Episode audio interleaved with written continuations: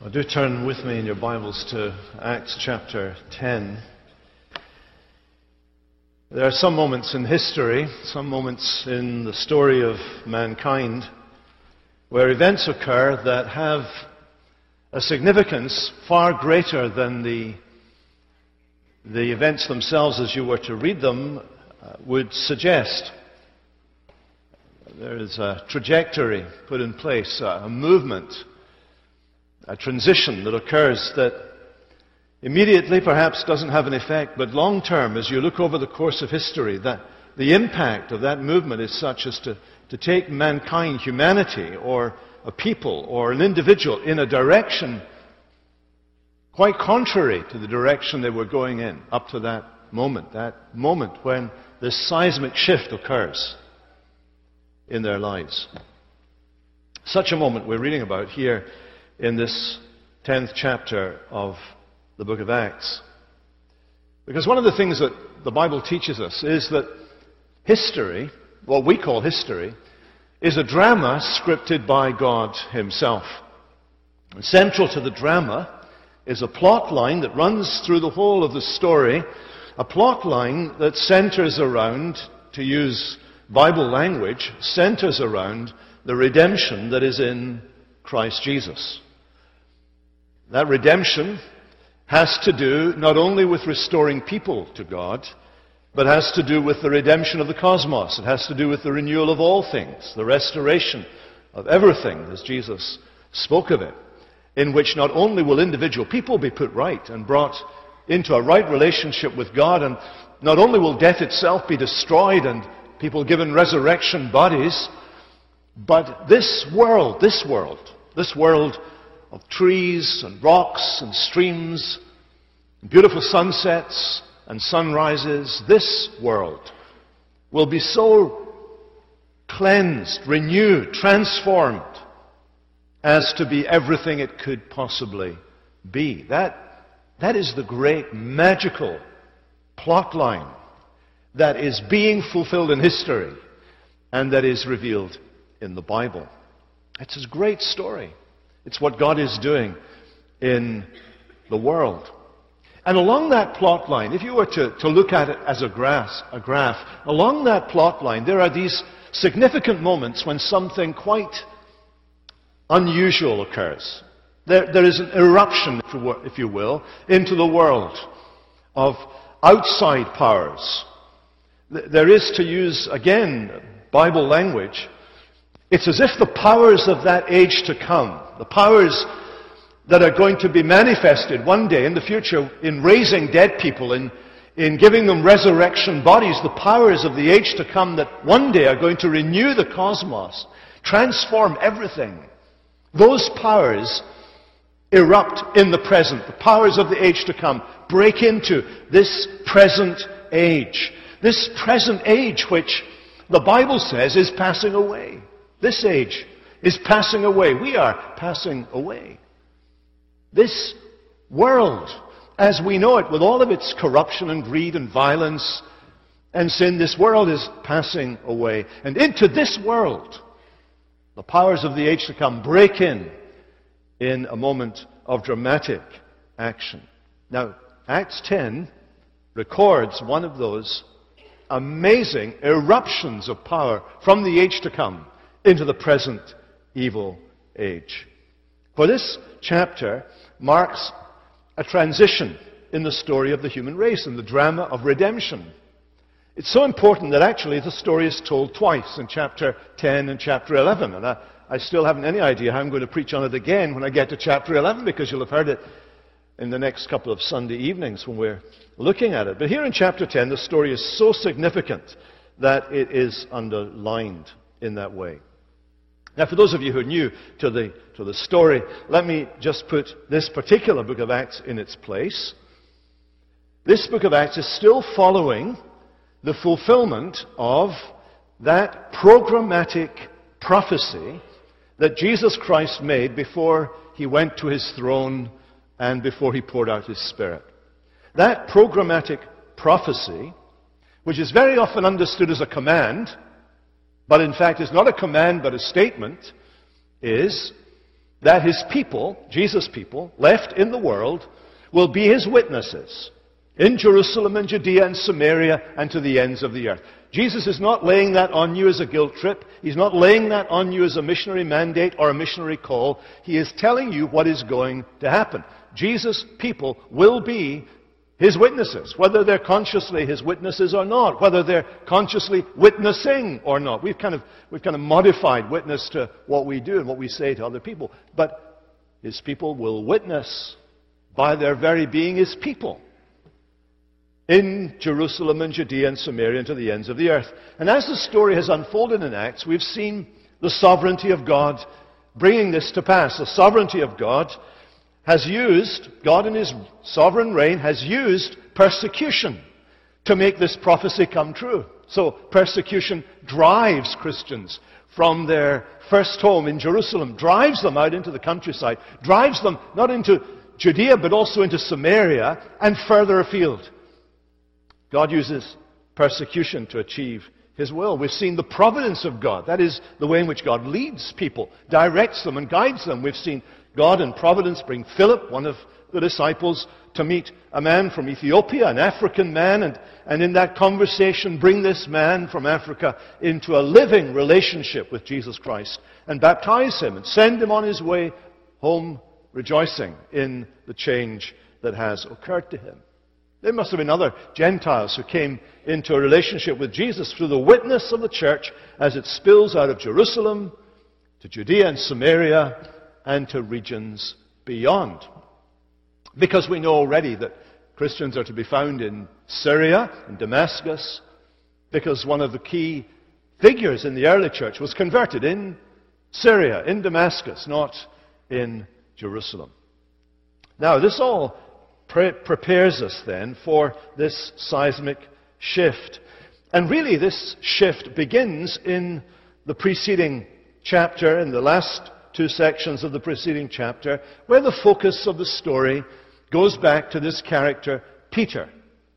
Peter is important because Peter's the one that Jesus said was going to be the builder of his church. This, your name is Peter, and he is given a position of leadership within the church. Peter is the man who is the spokesman on the day of Pentecost. Peter has a unique place in leading the church forward as one of Jesus' appointments, appointees. And in the, the end of chapter 9, we find this man, Peter, doing these two amazing miracles in which a man who's been paralyzed most of his life is made to walk and lift up his mat or make his own food or whatever the translation is. And a woman who is dead and mourned by her friends is brought back to life in the name of Jesus.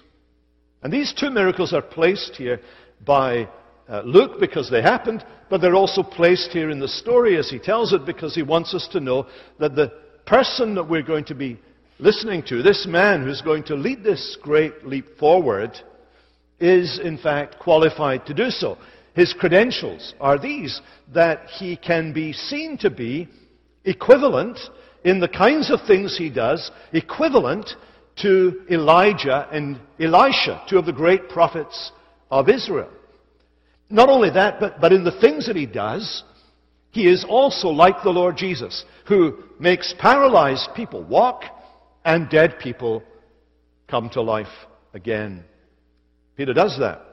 He, he is to be equated along with the prophets of the Old Covenant. He is to be equated along with the Messiah of the New Covenant. His power resides in the fact that he acts not in his own name, but in the name of Jesus and he makes people do these th- great things. Well, now we come, I say, to this, which is the third and final watershed in the book of Acts. The first was Pentecost, when the Holy Spirit was poured out upon the church. The second was the conversion of Paul, which is described in the book of Acts as if it were as significant as the call of Moses, the great leader of Israel and the great giver of the law. Paul is in that category, like Moses. And if you read Paul's letter to the Corinthians, for example, his second letter, you'll see that's how Paul saw himself. Only his job was not to write the law of God, as it were, on stone as Moses had done, but by his preaching to write it on the hearts of those who were converted. So you Pentecost and Paul, and now this third great watershed.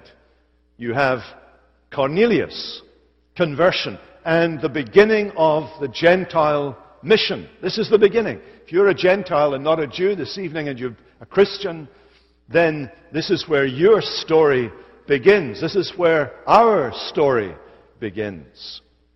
So I say these two miracles then prepare us for this encounter.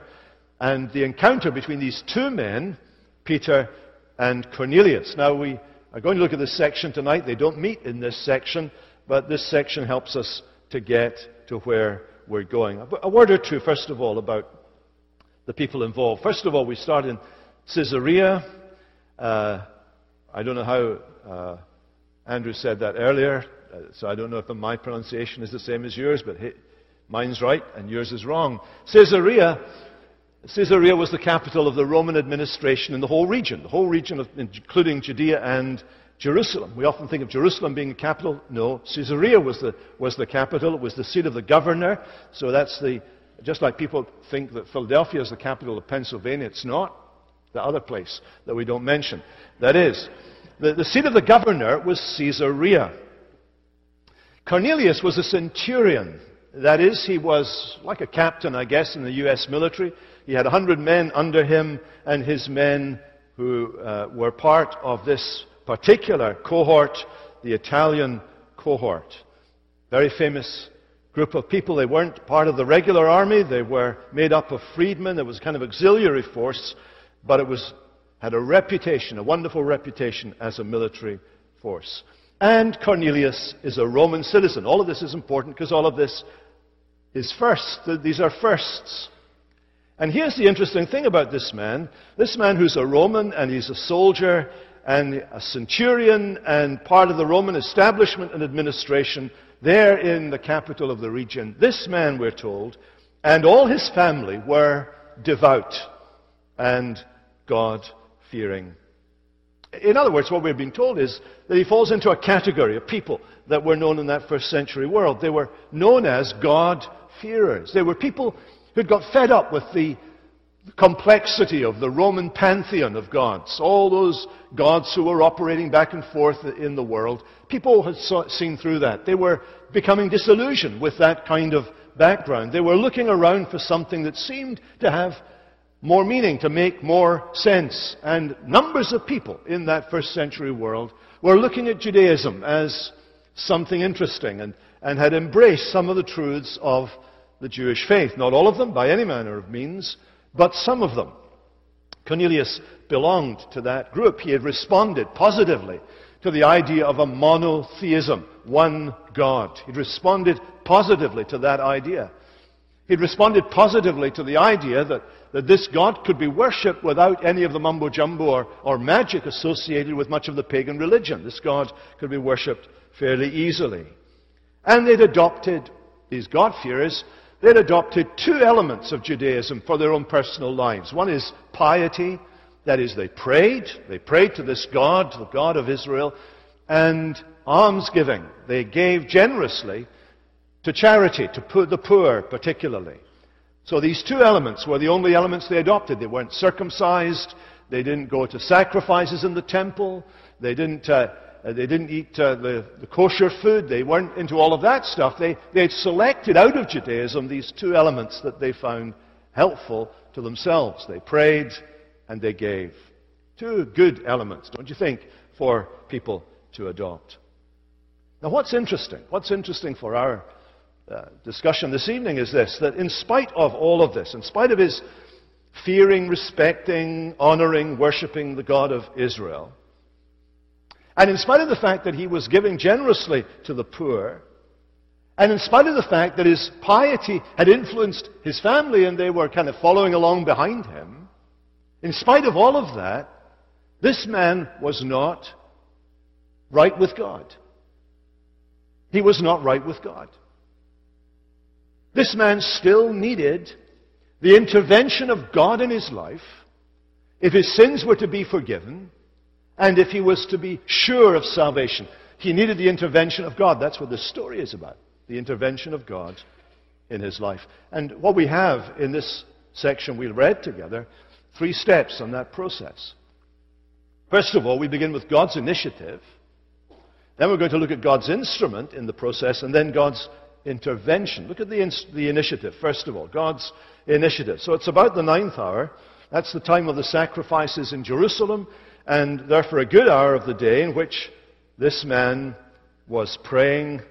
And at that hour, he tells us, or we are told, that he saw clearly in a vision an angel of God come and say to him, Cornelius. Now, the emphasis here is on God taking the first step. He's making the moves here in the salvation of this man.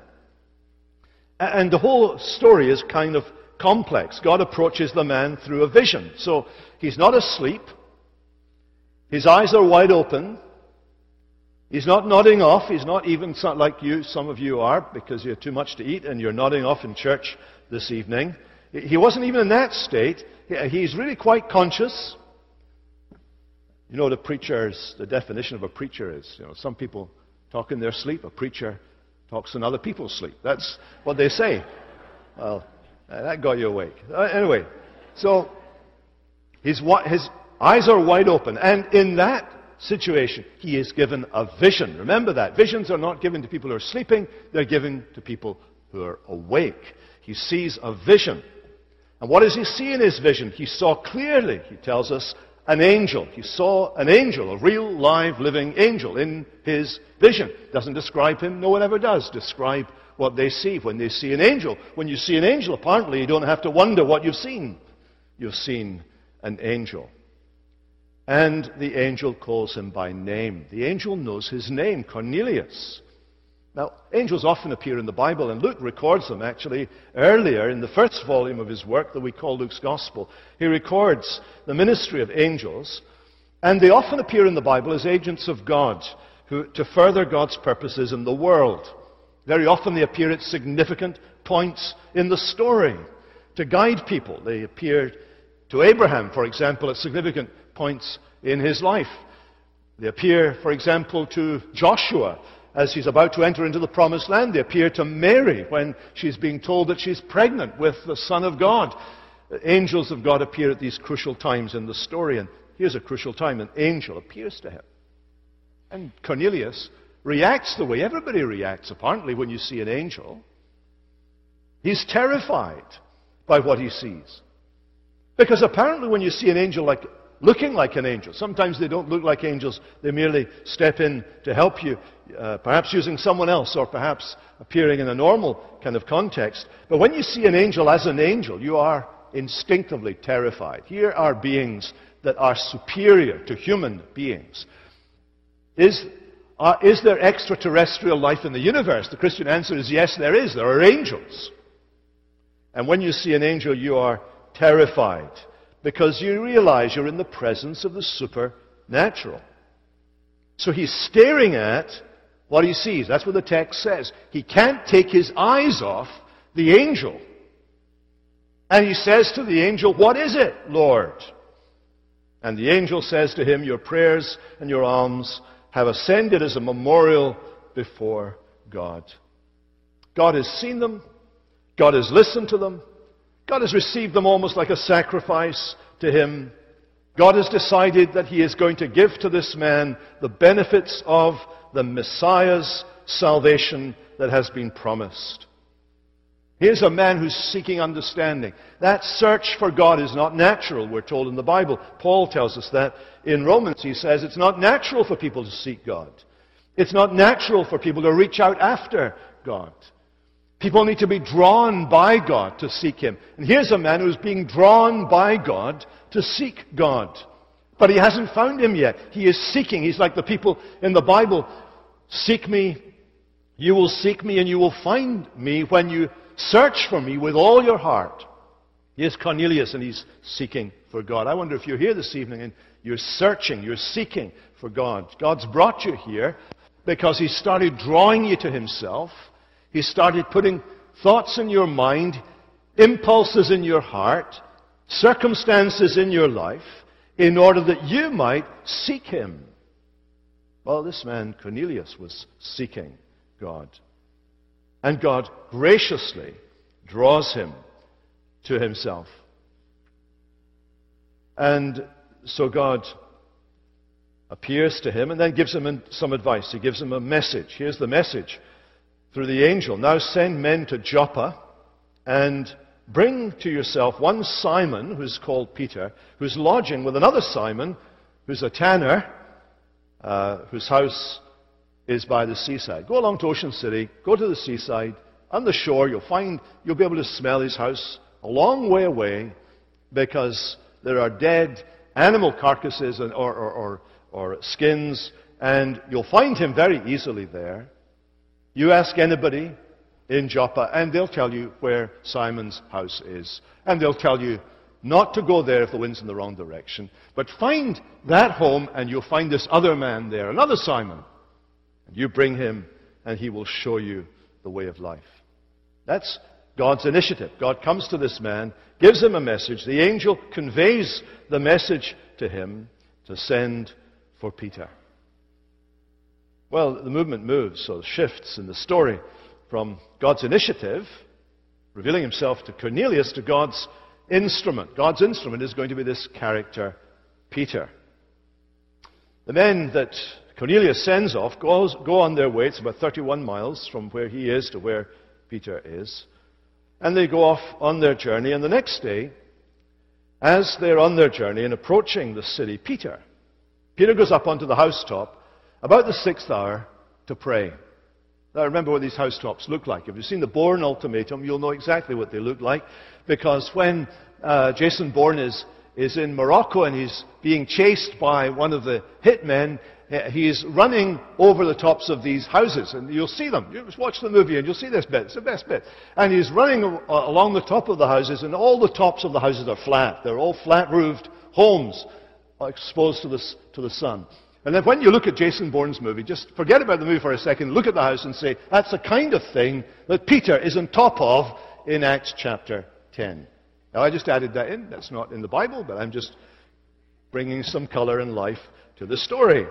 Uh, and it gets me to be able to mention Jason Bourne just one more time uh, for the culturally savvy among you. So, he's on, the, he's on the roof and he's praying. And as you do when you're praying, usually you get distracted by something else. David, uh, Peter gets distracted, he gets hungry, and he wants something to eat. While they're preparing it, we're told, he goes into a trance. Now, the, the word that's used here is a very interesting word. He falls asleep, actually. He falls asleep. And uh, let me read it to you, what it says in verses 9 to, to 13. He fell into a trance and saw the heavens opened, and something like a great sheet descending, being let down by its four corners upon the earth. In it were all kinds of animals and reptiles and birds of the air. And a voice came to him, Rise, Peter, kill and eat. So while Cornelius' men are on their way to Peter, Peter is praying, and God is preparing Peter for their arrival. Because Peter's not going to get from where he is to where God wants him to be without God's intervention in Peter's heart. Something radical is going to have to happen in Peter before these people arrive. And what does he see? He sees something that has reference to creation. You notice the four corners of this, what looks like, he says, and by, by the way, he didn't actually see a tablecloth. He tells us something like a tablecloth.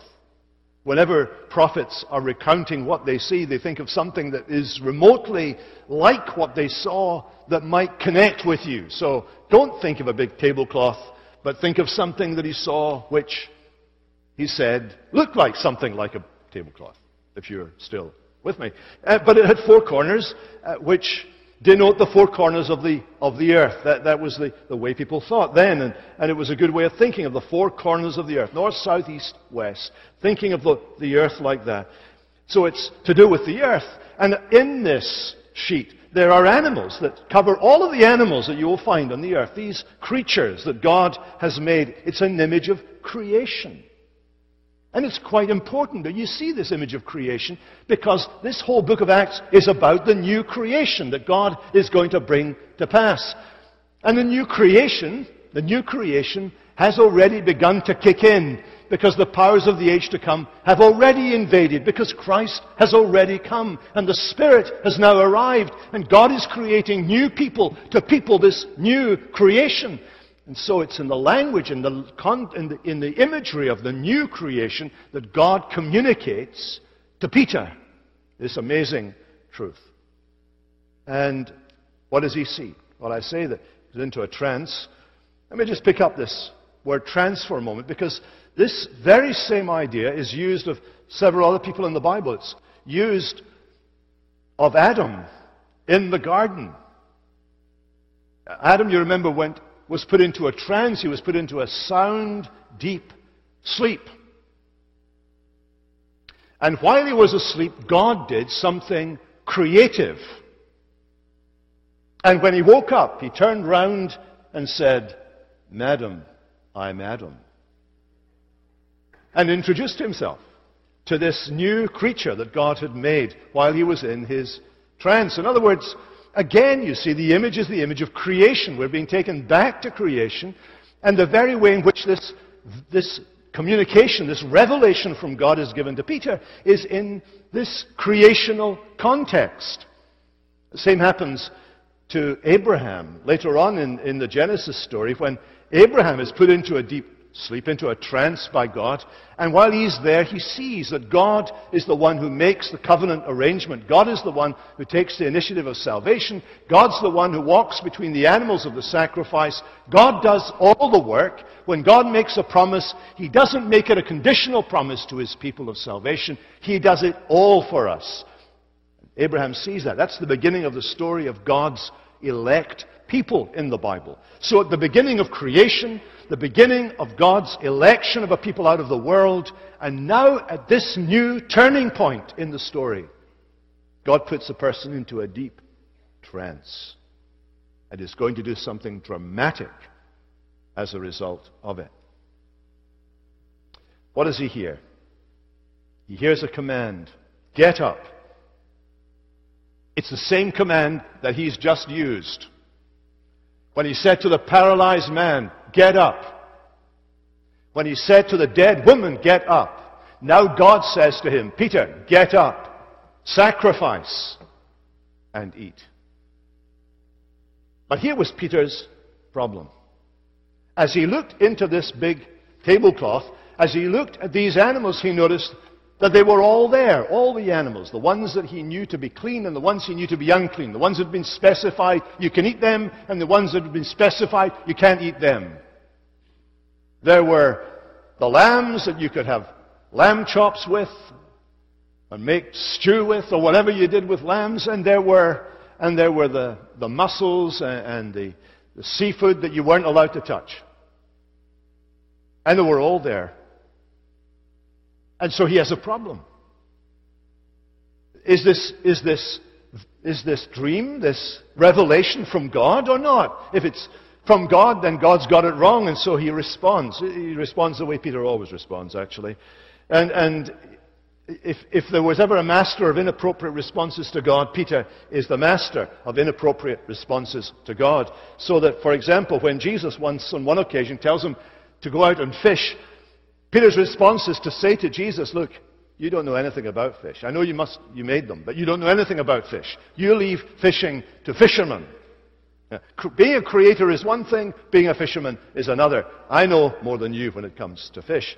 On another occasion, when uh, Jesus had said that he was praying for Peter because Peter was going to be sifted, Peter argues with Jesus and says, You don't have to pray for me. You have to pray for me. I'll be fine. I'm absolutely fine. You don't have to pray for me. I'd follow you even to death if necessary.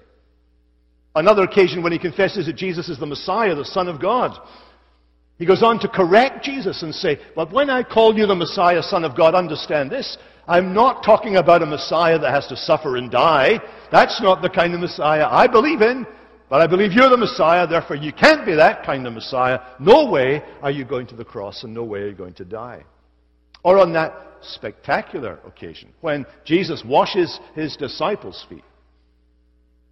And when he comes along to Simon Peter, Simon Peter says to him, No, Lord. No, Lord. You will never wash my feet.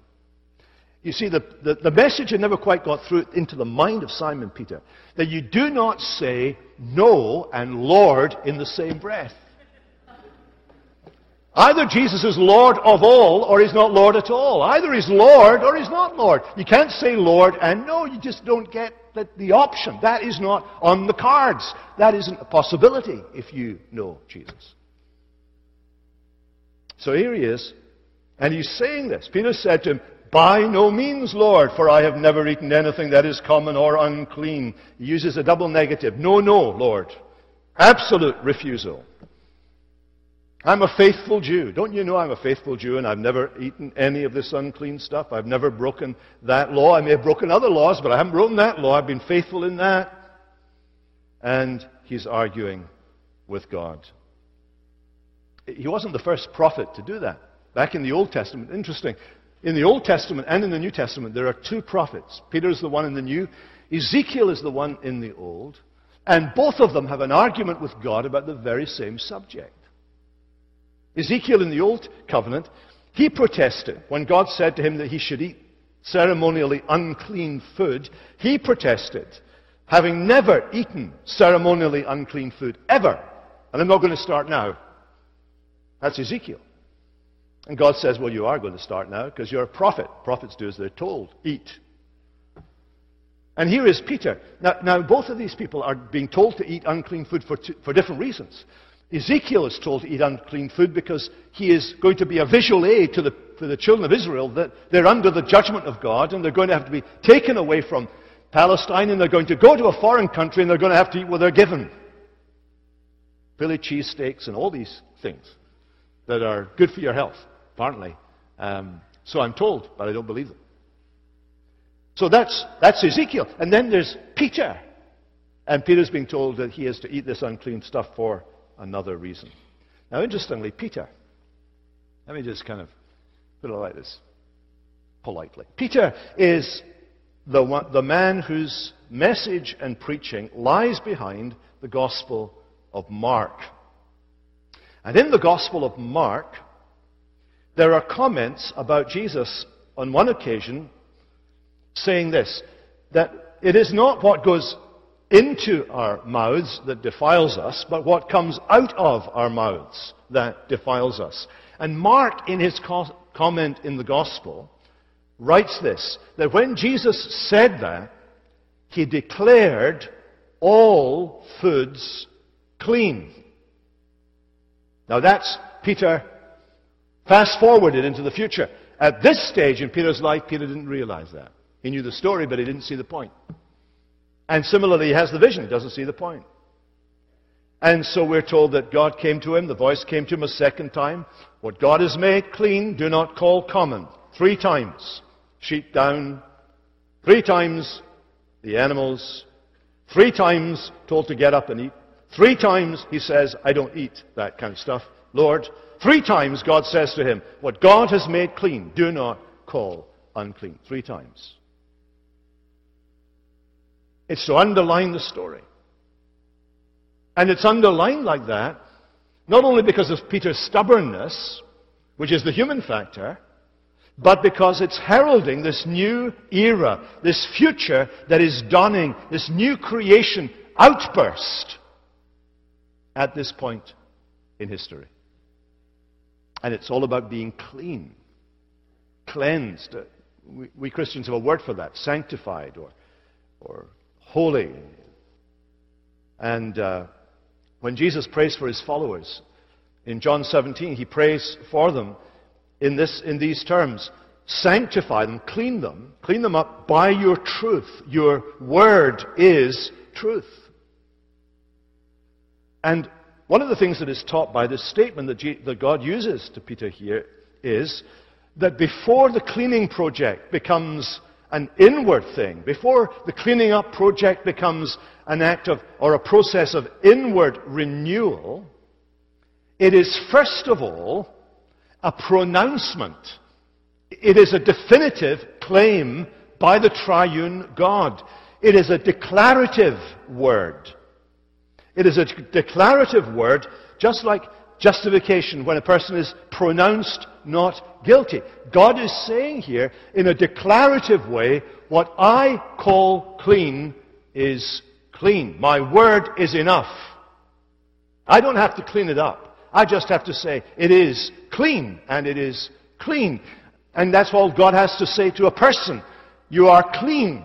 You are clean. Jesus says this in John's Gospel again when he's speaking to his disciples and he's distinguishing uh, 10 of the, or 11 of the 12, separating them from Judas Iscariot. He says to them, You are clean by the word that I have spoken to you. You are clean. Not every one of you.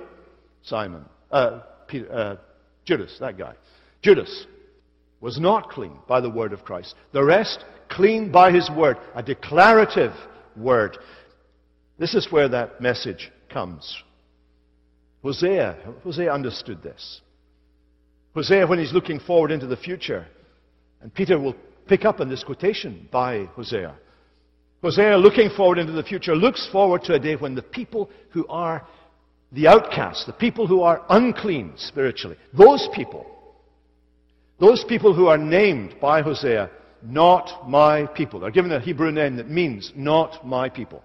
It's not the catchiest name. It's not going to catch on. Nobody's going to christen their child not my people any, any, any time soon. But that was the name that Hosea uses, not my people. There's coming a day, says Hosea, when those who are unclean, those who are called not my people, are going to be called the people of God. The people of God. Because God will declare it, God will do it, He will proclaim that. And so when we come to 1 Corinthians chapter 1, we read about Jesus that he became to us wisdom from God, righteousness, sanctification, cleansing, cleaning up, and redemption, so that, as it is written, let the one who boasts boast in the Lord. So Peter learns, he's taught, that God's cleansing, cleaning, is his declarative word. He says it, and it's true. And Peter's reluctance, well, he's just like Jonah, another prophet. In fact, on one occasion, in Matthew chapter 16, Jesus calls Peter son of Jonah. Because he's going to be like Jonah. Here he is in this story being like Jonah. God said to Jonah, Go. Jonah went the other way. God said to Jonah, Preach to the people of Nineveh.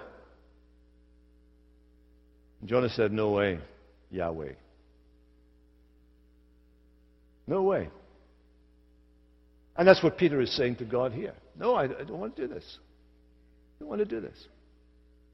And in this moment, God is confronting this man, and he's showing him by the sheer repetition of the dream, the threefold repetition of the dream. You need to see, threefold repetitions don't come up very often in the Bible, and when they do, you take notice of them. Like you do in Isaiah chapter 6 when it says, Holy, holy, holy. Three times God says, what God made clean, what God made clean, what God made clean. Holy, holy, holy. Well, Peter's threefold vision offers a new perspective on the way in which Scripture is to be interpreted and the gospel is to be preached. That the provisions in the Mosaic law for cleansing are now fulfilled in Jesus Christ. The, culture, the cultic distinctions and cultural decision, distinctions that excluded the Gentiles are no longer applicable. That the kosher food laws, which separated Jews from Gentiles socially and religiously, have now been put to one side. Sharing a meal with people is to share fellowship with them, it's to establish a bond with them. To shun a meal is to shun friendship, it's to repudiate a stranger. It's a good exercise for all of us to ask who is it we will not eat with? Well, there's God's initiative and there's God's instrument now being prepared, and then there's God's intervention. That's how we end tonight in verses 17 to 20. While Peter is still on his roof, Jason Bourne isn't up there running around, he's just on his own, up there, in prayer. He's been in his trance, he's had this dream. He's now pondering, he's dwelling in it, he's, he's mulling over what he's seen. What he doesn't know is that the men have now arrived. Three men Three visions or dreams. Three men are at the door He doesn't know this yet. But God speaks to him again by the Holy Spirit. The things are all connected. Peter's perplexed. He's given three dreams. There are three men at the door. The Spirit speaks to him, and he says to him, There are three men at the door. Let them in because they've come with a message. And the Spirit says, I have sent them. Don't hesitate to go down. That word hesitate is only used four times in the book of Acts. All of those uses are to do with the welcome of Cornelius and his fellow Gentiles.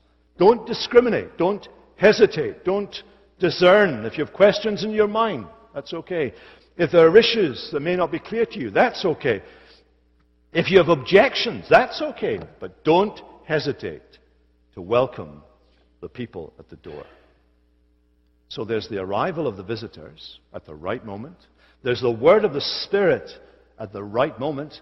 And as Peter goes downstairs and meets these men, he has their explanation. There's the third thing. Three things, three witnesses bound together. They tell him about Cornelius. They tell him about the vision of the angels. They tell him about the message and the fact that they were sent to this very house in this very city to ask for this very man by name. Is Peter getting the point here? Is Peter getting the message here? Is beginning to understand that God is in this? This is a God thing. This is a God event. It's only the beginning of the scenario. It's only the beginning of the story. We're not, we're not getting anywhere tonight except the introduction. That's, as well, it's not the whole chapter. But that day, that day, when Peter, at the end of that questioning, invites invites those men into his house, the world has begun to change. In chapter 11, verse 13, we're given a fuller account. Let me read you that fuller account for a moment. The fuller account of what these men said to Peter. He told us how he, that is, Cornelius told us, how he had seen the angel stand in his house and say, Send to Joppa and bring Simon, who is called Peter. He will declare to you a message by which you will be saved, you and all your household. That's why Peter is being called, because he has the message. The emphasis is on the word, it's on the message, it's on the gospel. That this gospel, anticipated by the prophets, has now been confirmed by the arrival of the last days Spirit and is now being manifested by the abolition of this clean unclean distinction. And this revelation of the promise's fulfillment, which would stagger and scandalize Peter, is going to result in the mission to the Gentiles that in Christ even the unclean are holy. Even the unclean are holy in Christ.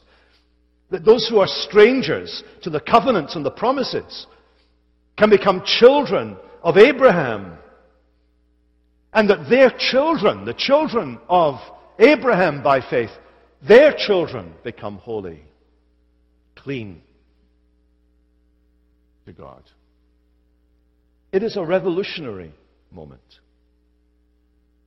Jews had always forgotten that last, day, uh, that last day's element to their practices. They, they'd forgotten that those dietary laws were only ever provisional, temporary, until the reality came. Now we're learning from this history that the reality has arrived.